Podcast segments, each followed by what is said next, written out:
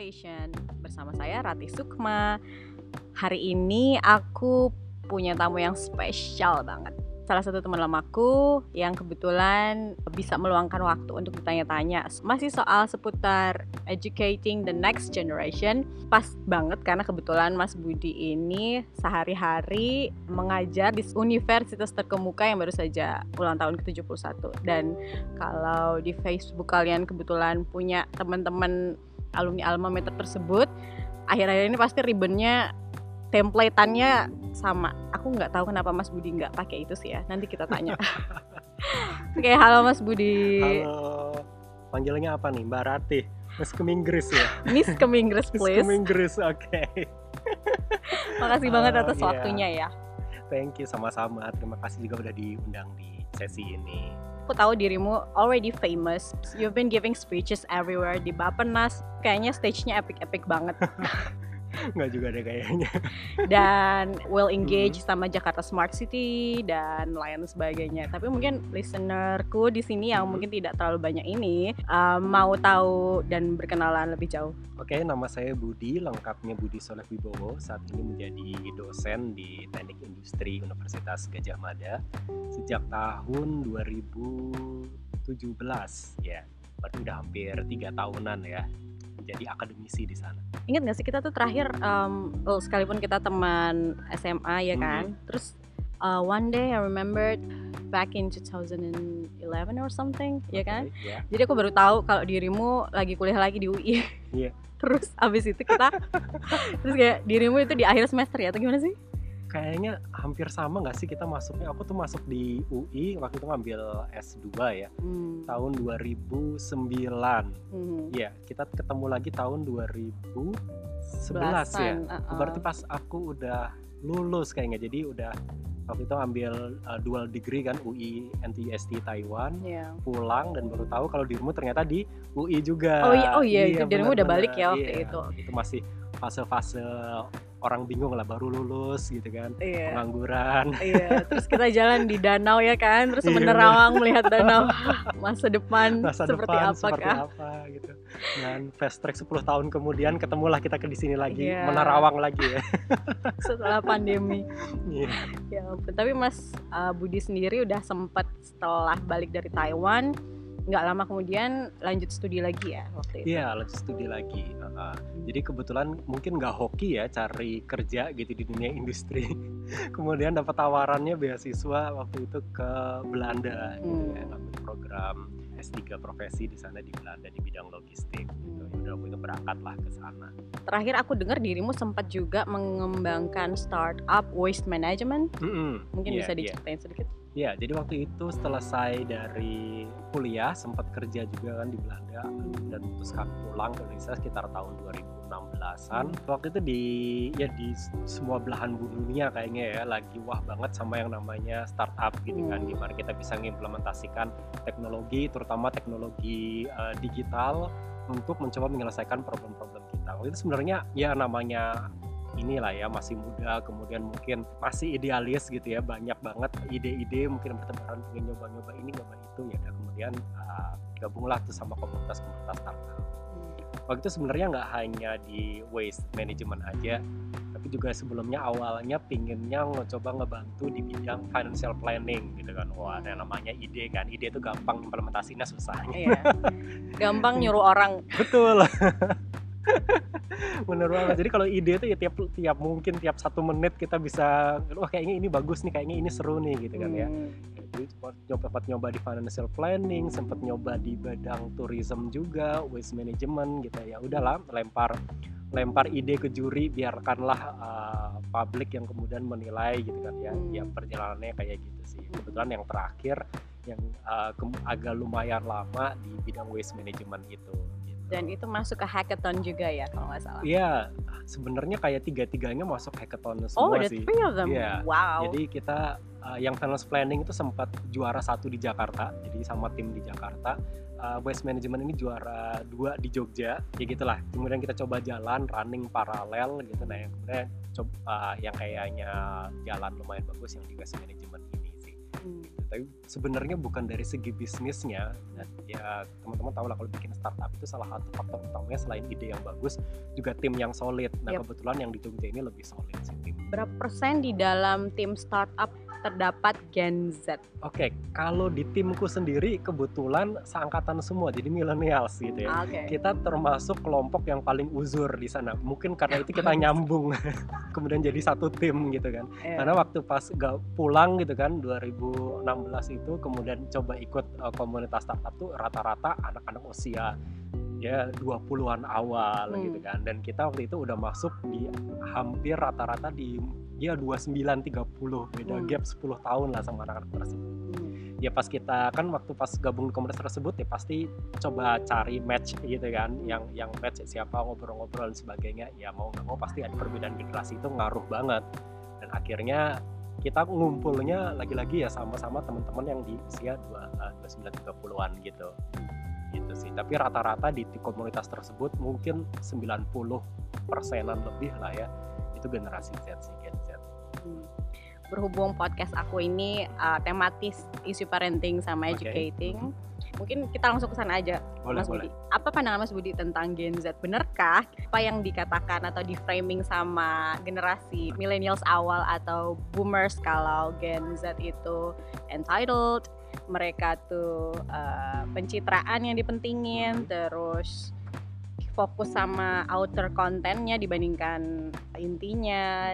Maksudnya you're an educator, nggak mungkin juga kan bilang iya itu benar itu benar gitu. Tapi kayak can you give the advocacy gitu, pembelaan terhadap generasi pembelaan Z, terhadap ya. Generasi Z, pencerahan gitu. Iya, uh, saya mungkin bersentuhan sama generasi Z, generasi yang lahir mungkin di atas tahun dua ribuan. Ya baru dua tahun ini gitu ya. Pas pertama pulang itu kan pertama kali dapat kesempatan ngajar angkatan dua ribu empat belas, walaupun mereka udah di tahun terakhir ya, di tahun hmm. keempat. hmm. Itu kayak masih nyambung banget gitu kan, ngobrol sama mereka ya, jokes-jokesnya nyambung, cara kita komunikasi oke okay lah gitu yeah. ya. Tapi semenjak kesini kan gue semakin tua nih gitu kan, tapi yang masuk mahasiswa semakin muda gitu. Dan gap itu mulai kerasa gitu ya, uh, dari cara kita berkomunikasi, apa yang menurut dia lucu, apa yang menurut dia jadi fokus utamanya dia, yang memotivasi dia, itu udah agak semakin ada jarak nih, semakin berbeda gitu. Jadi Anda udah masuk klasifikasi kaum garing buat buat Gen Z? Mungkin kayak? Mungkin kaum garing yang yang ya yang mungkin kalau mereka lagi ngumpul-ngumpul terus kita tiba-tiba random gitu kan ngikut di mereka, mereka langsung tiba-tiba zing gitu kan. Aku harus ngobrol apa nih sama si bapak ini gitu kan.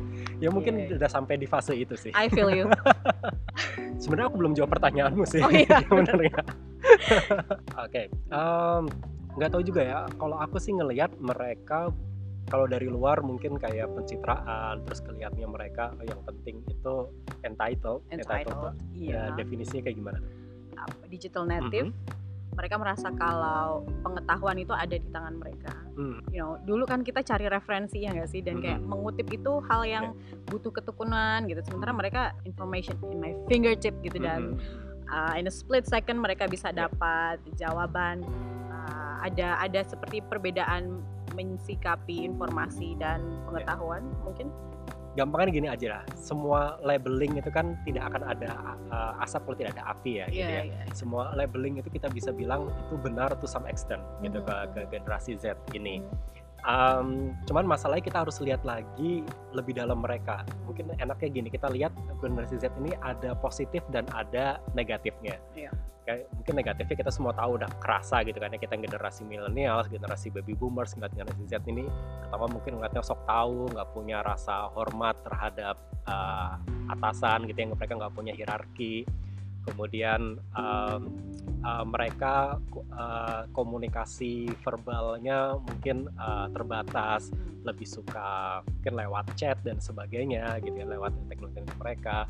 Terus kemana-mana nunduk terus, selalu dengan gadget mereka gitu kan. hmm. uh, Ya kayak gitu, itu mungkin dari sisi negatif. Cuma di sisi positifnya tadi benar, uh, sebenarnya mereka juga punya sesuatu yang generasi kita mungkin nggak punya, yaitu uh, mereka lebih pertama uh, resourceful. hmm. Jadi mereka, ketika mereka tidak tahu tentang sesuatu, mereka akan berusaha mencari uh, informasi tersebut gitu.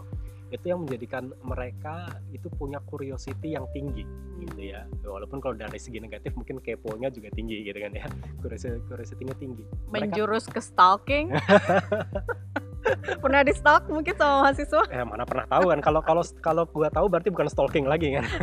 Mungkin hari ini tiba-tiba ada yang ngucapin selamat ulang tahun di WhatsAppmu atau kayak sampai oh ya by the way hari ini ulang tahunnya Budi, for your information, which is special. Ada beberapa hal spesial hari ini. Okay. Pertama ini ini konten off script pertama buat saya. Salah satu contoh off script. Dan ambience-nya sangat beragam karena kita uh, apa namanya ada di luar ruangan, yeah. ya kan, di satu kafe di bilangan utara Yogyakarta, tempatnya asik banget. Ya itu tadi mungkin ya tadi udah udah jadi bagian generasi yang garing mungkin menurut, menurut mereka gitu yeah. kan udah nggak udah nggak satu frekuensi lagi sih sama anak-anak zaman sekarang.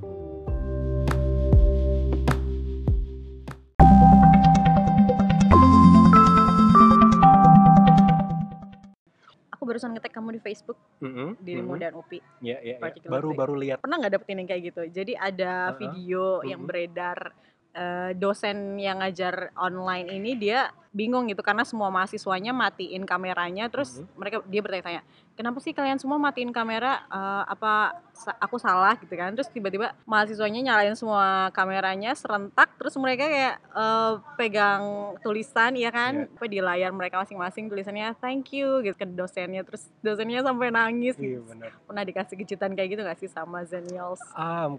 Kayaknya belum pernah sih sampai saat ini. Iya, hmm. jadi makanya pas lihat video tadi terenyuh banget gitu kan. Hmm. Uh, mereka menunjukkan uh, empatinya hmm. gitu kan ke, ke dosen yang mengucapkan terima kasih. Hmm. Walaupun ini periode yang nggak mudah bagi yes. semua, yeah. ya kan. Saya How tahu. How can we miss this yeah. in our opening? Ya ini apa nggak mudah bagi semua, bagi yeah. mahasiswa saya yakin hmm. ini bukan periode yang mudah yeah. gitu kan. Bagi mereka apaan sih, kalau ya kalau aku jadi mahasiswa mungkin anggap ini apaan sih dosennya cuma ngasih tugas doang gitu kan, mm. gua bayar mahal-mahal cuma disuruh baca P P T doang gitu kan. Mm.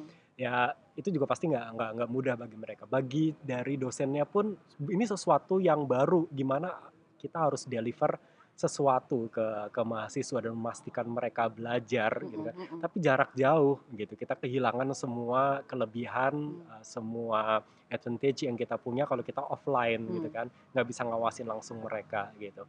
Ya, akhirnya mungkin kita cara paling gampang mungkin kayak ya pertama ngasih tugas gitu kan, ngelihat feedbacknya mereka dan sebagainya.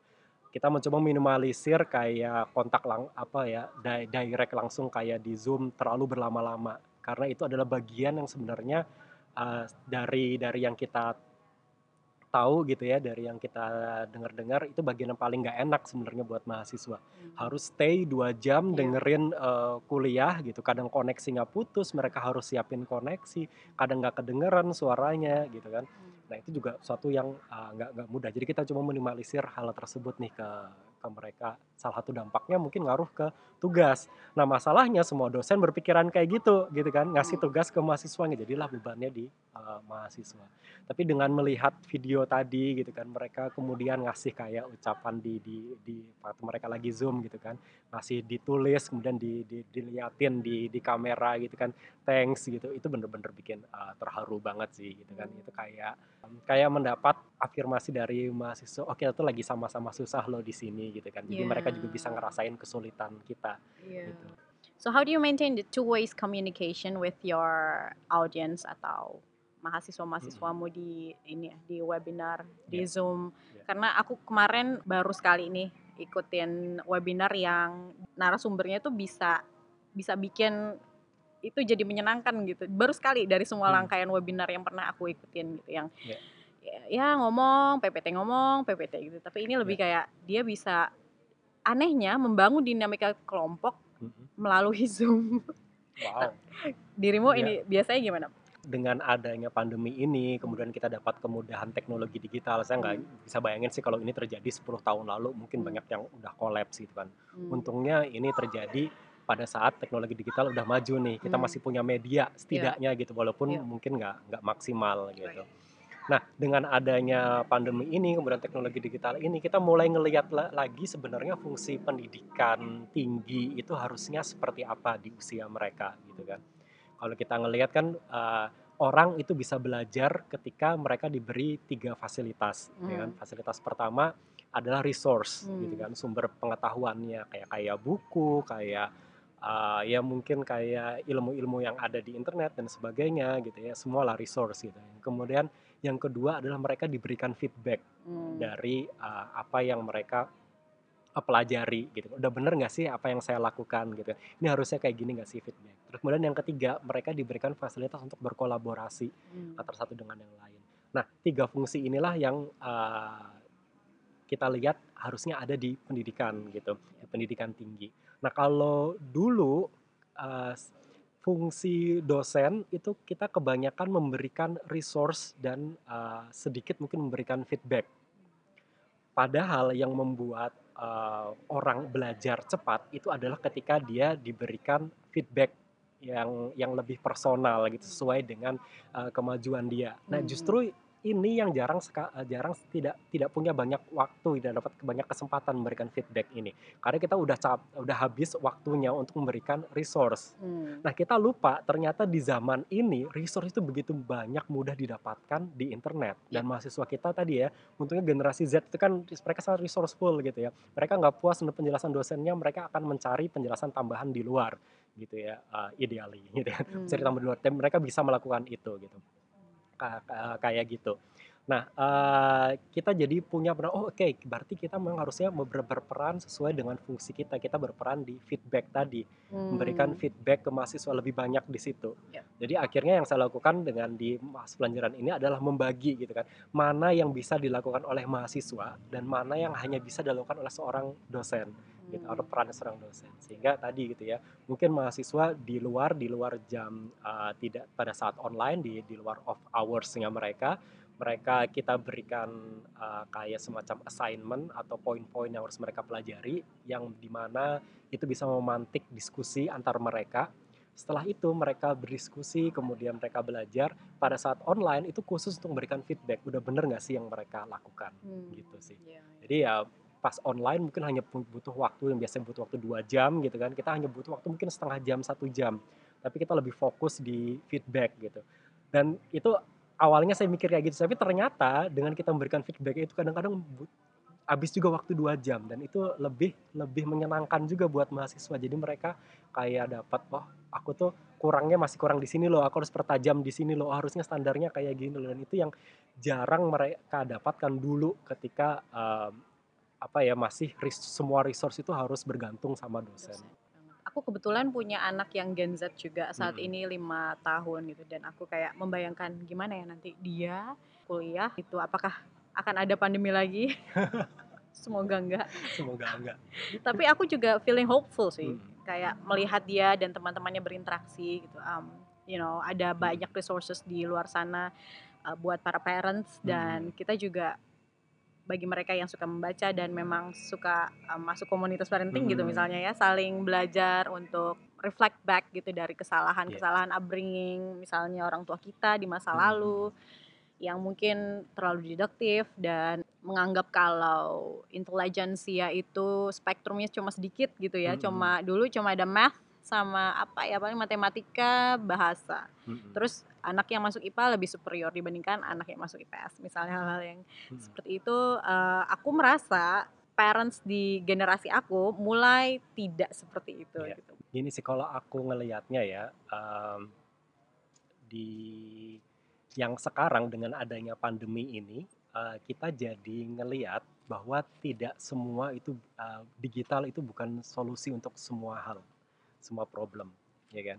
Kita jadi sadar, dulu kan mungkin sepuluh tahun uh, ke belakang gitu, kita lihat tahun dua ribu sepuluhan awal, oh semua tuh marak tuh digital gitu kan, muncul mulai namanya Facebook, mulai muncul uh, Uber, mulai muncul yang lain-lain gitu kan, semua kutanya itu lagi digital, pokoknya digital itu semua solusi semuanya. Tiba-tiba kita dikasih pandemi, jebret gitu kan.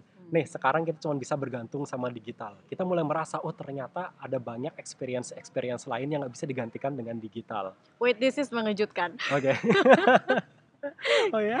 Yeah, I mean this statement keluar dari ya dirimu yang dosen teknik industri, mm-hmm. yang aku kira you're feeling hopeful and like pushing, you know, the advancement of tech, the I T in the yeah. future, and it will be like perkembangannya akan lebih yeah. dari ini dan kita akan lebih bergantung yeah. dan teknologi akan menjadi penolong kita. Ternyata saudara-saudara pendengar podcast yang setia tidak demikian.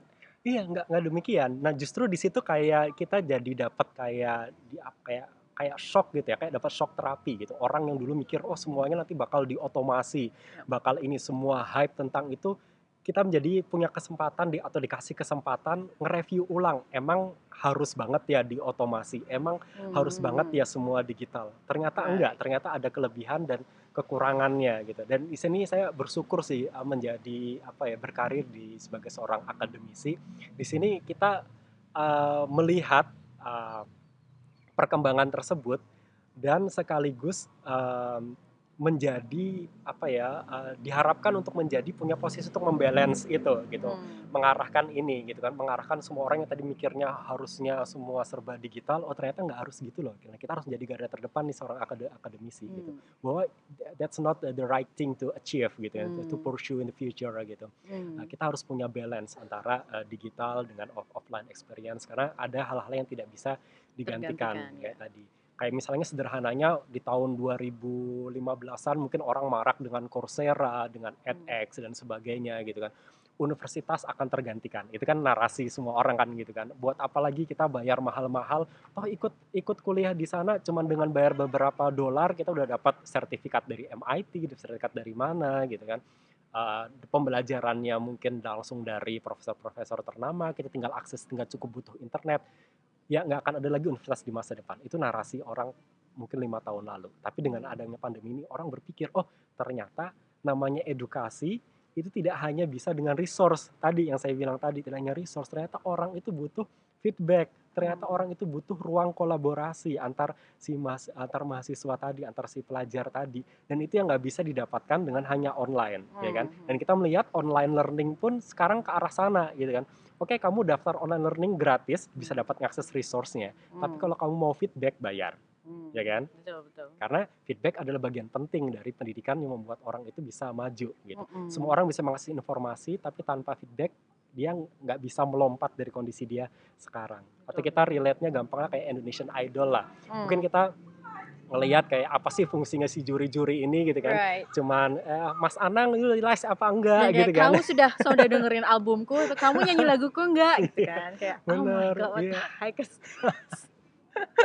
Tapi sebenarnya feedback dari mereka itu penting banget, iya dan karena itu, mereka otoritasnya iya itu otoritasnya dan sekaligus mereka punya pengalaman yang walaupun receh gitu ya, uh, pengalaman mereka di, di jam terbang nggak akan bohong lah. Walaupun mereka membawakannya dengan hal yang mungkin receh. Karena by the way itu entertainment gitu yes. kan ya. Mau gak mau harus ada hal-hal seperti itu.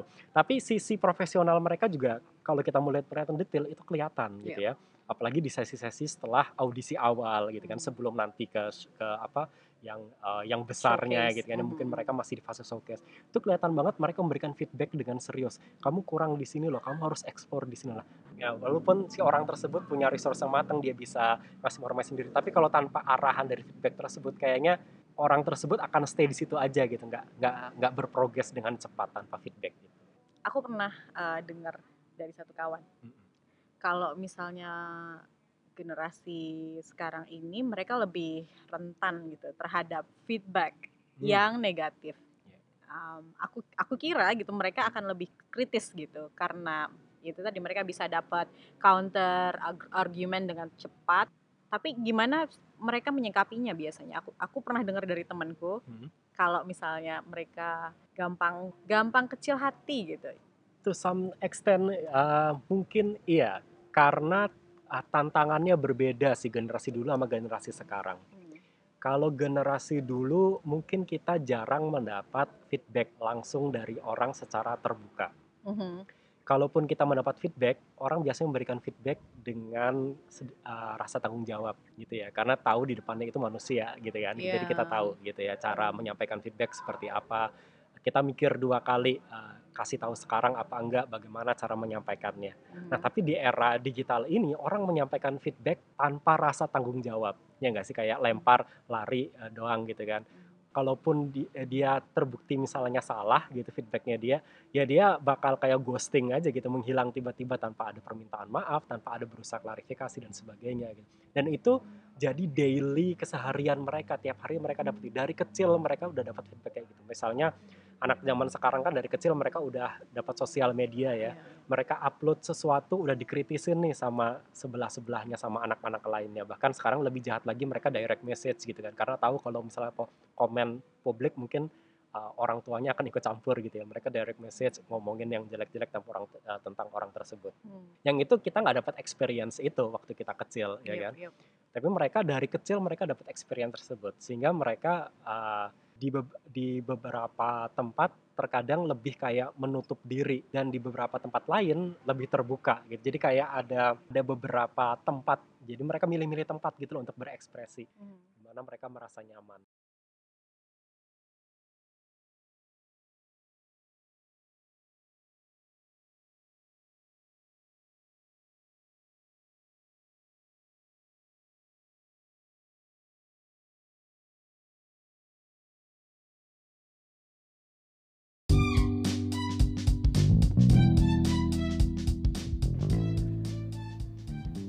Tapi despite yang tadi um, udah Budi bilang kalau ya mereka menerima kritik secara terbuka gitu dari netizen, bukankah um, apa platform digital yang ada saat ini just, uh, juga mengembangkan apa ya uh, iklim keterbukaan dan suasana yang lebih demokratis, karena ada ada banyak kanal untuk menyuarakan opini dan pendapat. Kalau dulu kita di zamannya boomers cuma ada T V R I, untuk nonton berita yeah. cuma ada satu channel, kemudian narasinya harus dari pemerintah langsung gitu kan, sangat dikontrol gitu di zaman Orba.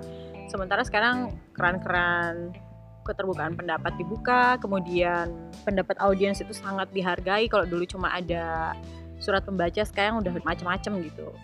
Ya, ya kita harus berterima kasih ya sama sosial media, dengan teknologi digital ini membuka banyak ruang-ruang baru yep.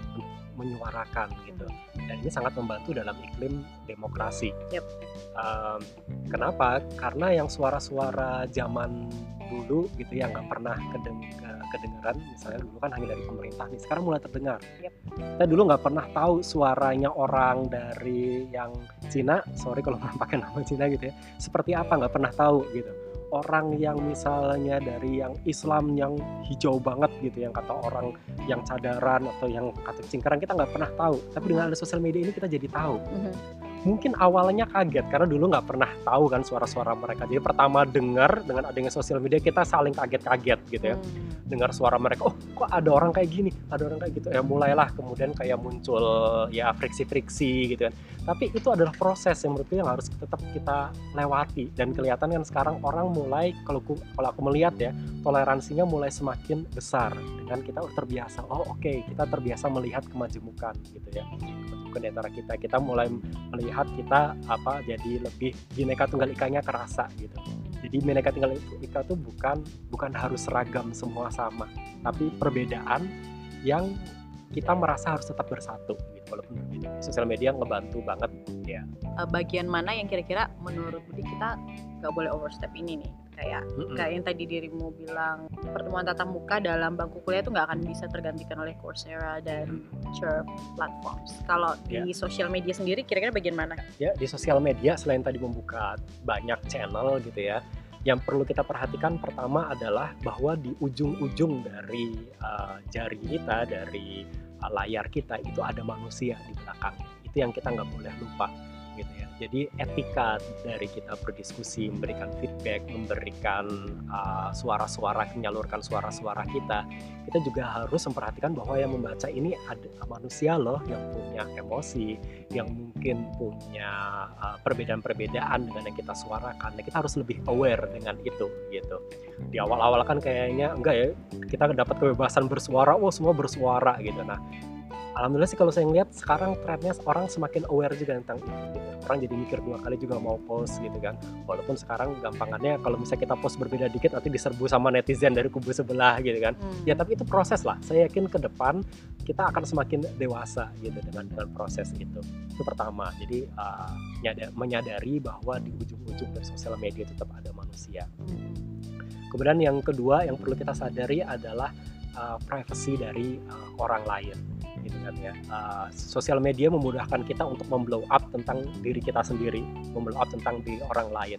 Tapi kita juga perlu jaga bahwa diri kita sendiri punya privacy, orang lain juga punya privacy. Nah itu juga yang harus kita jaga. Mungkin dia punya pilihan-pilihan tertentu gitu kan. Mungkin ada orang yang nggak mau um, kehidupan tentang keluarganya, kehidupan tentang personalnya diumbar di sosial media. Kita harus respect itu, gitu. Itu yeah. pilihan dia, gitu kan. Itu privasi bagi dia. Tapi ada orang juga yang, oke, okay, nggak apa-apa, silahkan lihat, gitu kan.